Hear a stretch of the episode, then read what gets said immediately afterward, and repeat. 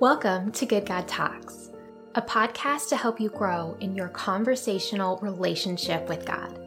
I'm Jen Weaver, an author, speaker, ministry coach, and Bible teacher. I'm also a wife and a mom, so I know the value of even a few intentional minutes spent connecting with God. In our short time together, I'll share a conversation starter, a related Bible verse, and a question for you to ask God. Our good God talks with us, and He invites you to stay constantly connected with Him in powerful and practical ways as you go about your day today. So let's get started. Hello. This episode releases a few days after Christmas, so I hope you had a wonderful Christmas day. We're going to be starting a new series in our next episode, and we're calling it a Rest More Resolution as we talk with God about entering the new year with peace, pace, and rest. But for today, we're wrapping up our Hard and Holy Christmas series with the awareness that sometimes big holidays can leave a residual effect afterward. Have you ever experienced that?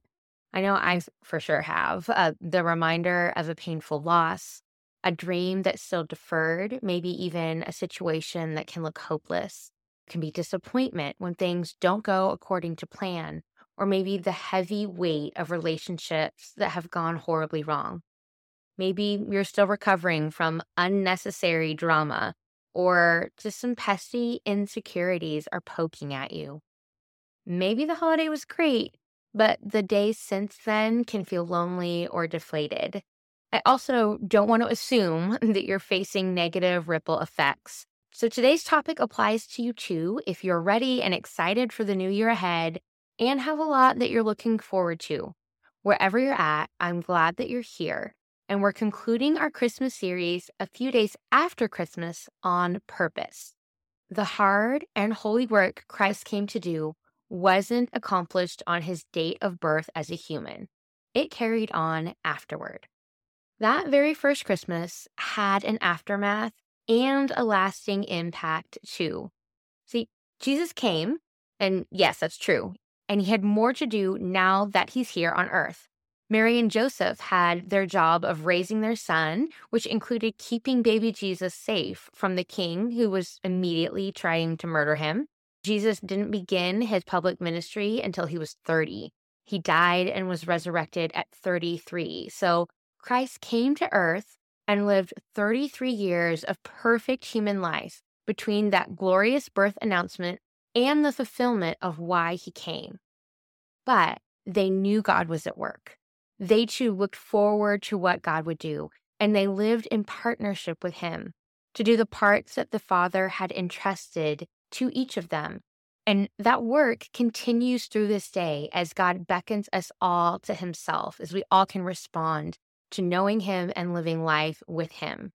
Christmas wasn't the end, it was more like somewhere in the middle. And because we're still here on earth right now, our Christmas this year was more like somewhere in the middle for us too. Think about that for a second. We can all know that God is at work. We can look forward to what He will do and live in partnership with Him as he speaks to us and gives us clarity and direction and insight. The kingdom of God is at hand, and we get to be part of it. It reminds me of the verses that include instruction on prayer in Matthew 6. And I'll read verses 7 through 13 for us in the New Living Translation. When you pray, don't babble on and on as the Gentiles do. They think their prayers are answered merely by repeating their words again and again. Don't be like them, for your Father knows exactly what you need even before you ask Him. Pray like this Our Father in heaven, may your name be kept holy. May your kingdom come soon. May your will be done on earth as it is in heaven. Give us today the food we need, and forgive us our sins as we have forgiven those who sin against us and don't let us yield to temptation, but rescue us from the evil one. And then some manuscripts add, For yours is the kingdom and the power and the glory forever. Amen.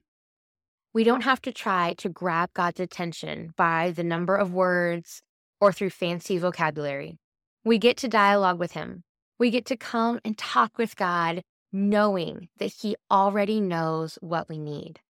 We get to come knowing that He is holy, aware that His kingdom is here and He is returning soon.